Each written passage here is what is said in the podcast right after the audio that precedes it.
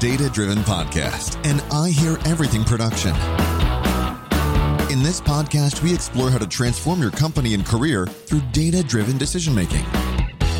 Want to become a data storytelling aficionado? Then sit back, relax, and get ready to unlock the true potential of your data. Here's the host of the Data Driven Podcast, Dominic Bohan. Okay, welcome to the Data Driven Podcast, where we dive deep into getting more value from our business data. Whether you're a data professional, leader, or just curious about developing data skills, the Data Driven Podcast is here to guide you along your journey. I'm your host and the co founder of Story IQ, Dominic Bohan. Yesterday, Christina and I discussed leveraging data to build learning experiences. Today, we're going to discuss data driven L&D evaluation. Here's my conversation with Christina Duarte, the group manager of sales learning operations at Intuit. Christina, thanks for joining us again today on the Data Driven podcast. Well, thank you for having me back. I appreciate it.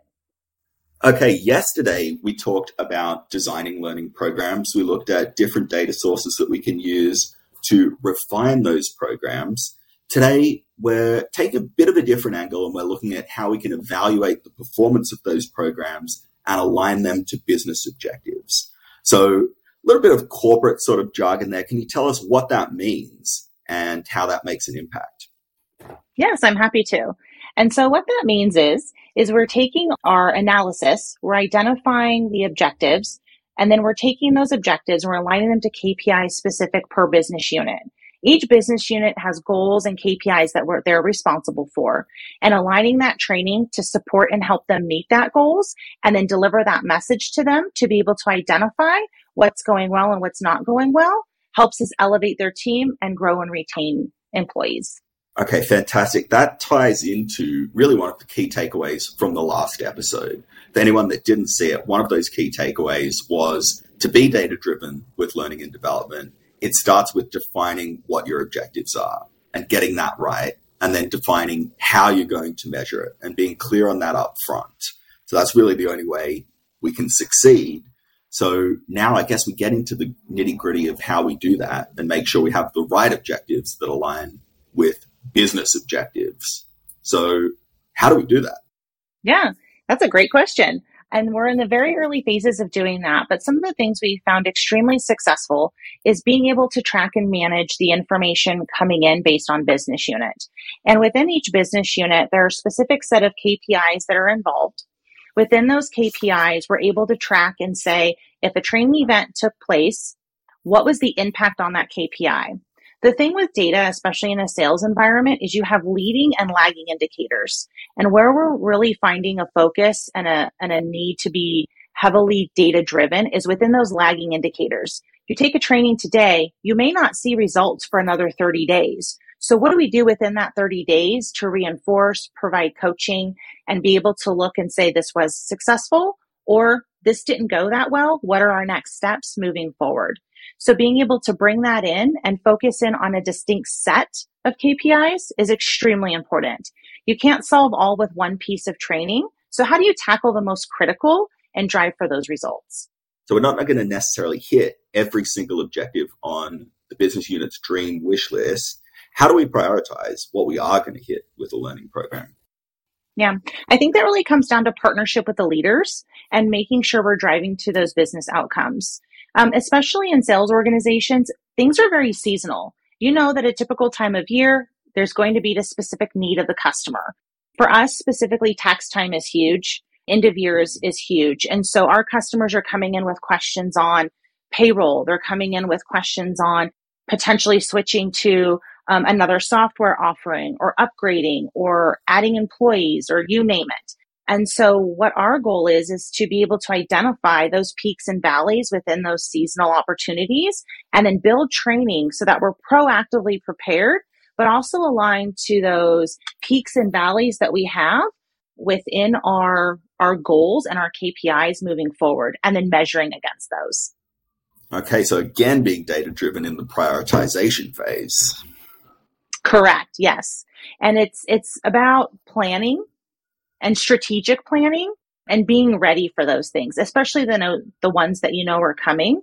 You're always going to be a little reactive based on the market, based on the customer, based on product releases or updates.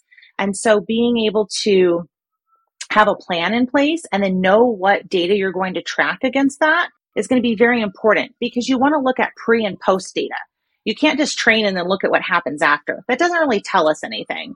So we need to we need to look at what's happened prior and what was the behavior prior and the results. And then we need to look at what's happened after training and what is that data telling us and what are those results. Okay, so bringing a lot of different data sources here. We're really looking at the performance data that each business unit uses day to day in order to inform what we're going to train. And it sounds like we have to do some predicting and anticipating of what's going to be a priority so that we actually have time to address it. It's going to take a while for the training to have an impact. Correct. And that's one of the things that can be the most tricky, right? You want to have a training event and the next day be like, it was great. And I'm sure that it was, but we have to make sure there's a longevity within the knowledge and the application of training and not just a an event happens and you see a peak for a, for a week and then it, it tapers off though we're still going to have peaks and valleys as people try new things and things happen we're looking for the longevity and application not that one time spike so we've talked about lagging indicators which are going to be the easiest to measure right what about looking at some of those leading indicators to inform what we're going to do next? Yeah, and so I think that's where we're that really helps us identify gaps and potential skill. When we look at, for example, product training, and I mentioned payroll, so we'll use that as an example. Let's say we have a payroll training that is getting ready to go out, but how do we know we should have built it in the first place? right? It can't be because we wanted to situation. So what we're doing is we're taking the data and we're looking at how our team's performing today and where are our largest gaps or opportunities when within each product or service that we offer. And then how do we listen to calls? How do we have conversations? How do we gather qualitative and quantitative data to know where our priorities and focus should be and then build against that? So we're measuring pre and post training data. And so the pre training data will sometimes inform what training is built and delivered, uh, but it also serves as a baseline to measure the performance against. Correct, yes. Okay, so it sounds like you're working with all sorts of disparate data sources, and maybe you can and maybe you can't share this. Is this something that your team works on as an L and D team, or do you rely on the expertise within the business, or do you have a data team that uh, specializes in analyzing the data from the business? Great question. So we do have an L&D data team. Their primary role is to bring the data sources together, develop the dashboards, and then analyze the data that tells the story. But no team works in a silo and works alone. So it's a partnership with marketing, it's a partnership with sales operations, um, as well as our product team to make sure we're all going the same direction and aligned and delivering for the same thing. So there's a very strong partnership across the organization to make these things happen. Okay. Lots of conversations. No one's working in a silo.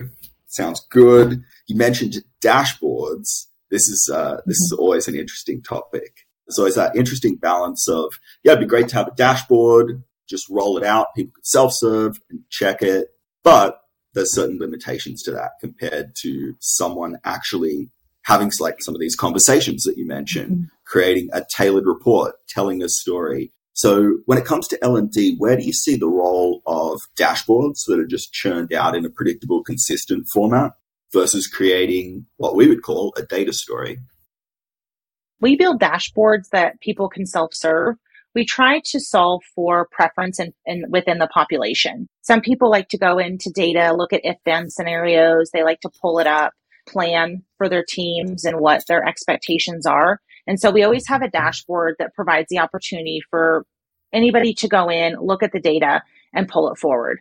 Where we like to pull in storytelling and report outs and presentations is really at the level where we're doing something, let's say a pilot program or an A B test, or we have a major training initiative that we anticipate is going to have really heavy impact on sales how do we tell that story about not only the goodness that we're bringing to the organization, but where the ROI is.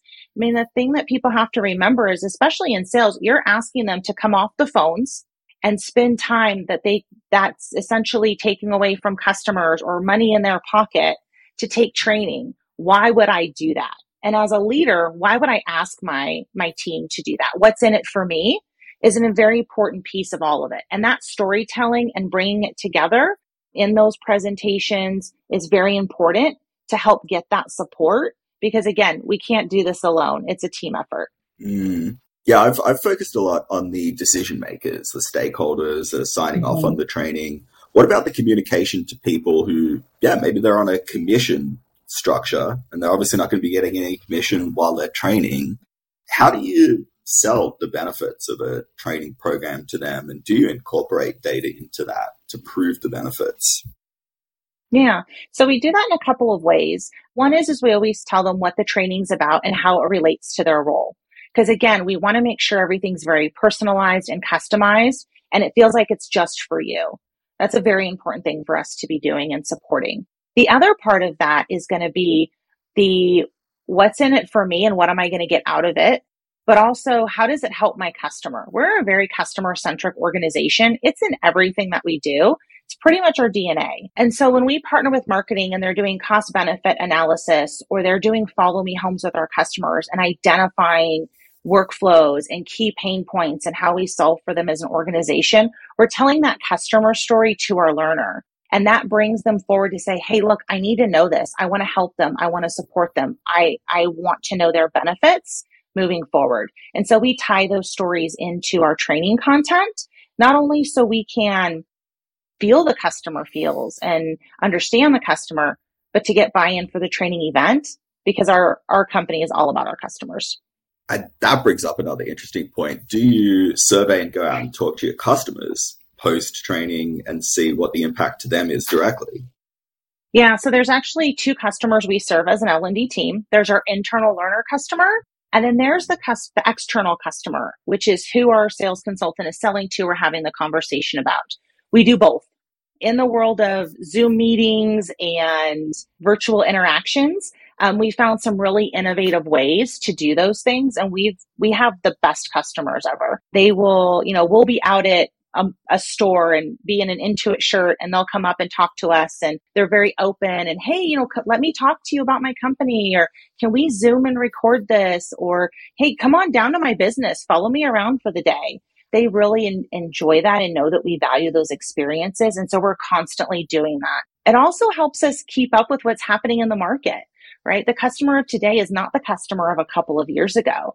Things have really shifted. And so we need to make sure that we're putting that first especially when it comes to how we're delivering training. Okay, and that's great that your customers are so open to helping you out, and providing that feedback. Yes, it's great, and it's it's fun to meet people and uh, just get involved. Okay, and so in L and D, you have the opportunity to speak directly with customers as well. Correct. Yes. Yeah, we do. We actually have a system within Intuit where Intuit wants you to dedicate time to, to go meet with your customers and do follow me homes and understand them and interview them and observe them so that we can, we can truly understand what our customers needs are. Okay. And then all comes full circle back into the evaluation and some ability to say whether these programs have actually impacted customers. So anything else that you wanted to share on data driven learning and development evaluation today? Yeah, I think the only thing I'd like to share is it all starts at the beginning. And so thinking about what you want those outcomes to be, thinking about what it's in service to, and then letting the data tell you the story. So even if the data is telling you that something didn't go well, that's okay. It's a learning opportunity. If the data is saying it went well, great. How do we cross pollinate that? How do we get more people involved and train more people so we can continue to see that goodness moving forward? It all starts with an analysis. Thanks. I love we can wrap it up with something easy to remember like that. Extremely useful. Uh, thank you for sharing your expertise with us today. Thank you. I appreciate it. Okay, that wraps up this episode of the Data Driven Podcast. Thanks to Christina Duarte, Group Manager of Sales Learning Operations at Intuit, for joining us. If you'd like to hear more from Christina, you can find a link to her LinkedIn profile in our show notes or visit her company website, intuit.com. A link in our show notes I want to tell you about. Head over to datadrivenpod.com. We've got summaries of all our episodes and contact information for our guests. And you can always reach out to me on LinkedIn. My handle is at Bohan Dominic or visit us at storyiq.com. If you haven't subscribed yet and want a steady stream of data driven brilliance in your podcast feed, we're publishing multiple episodes each week. That's all for today, but remember until next time, when it comes to data, less is more.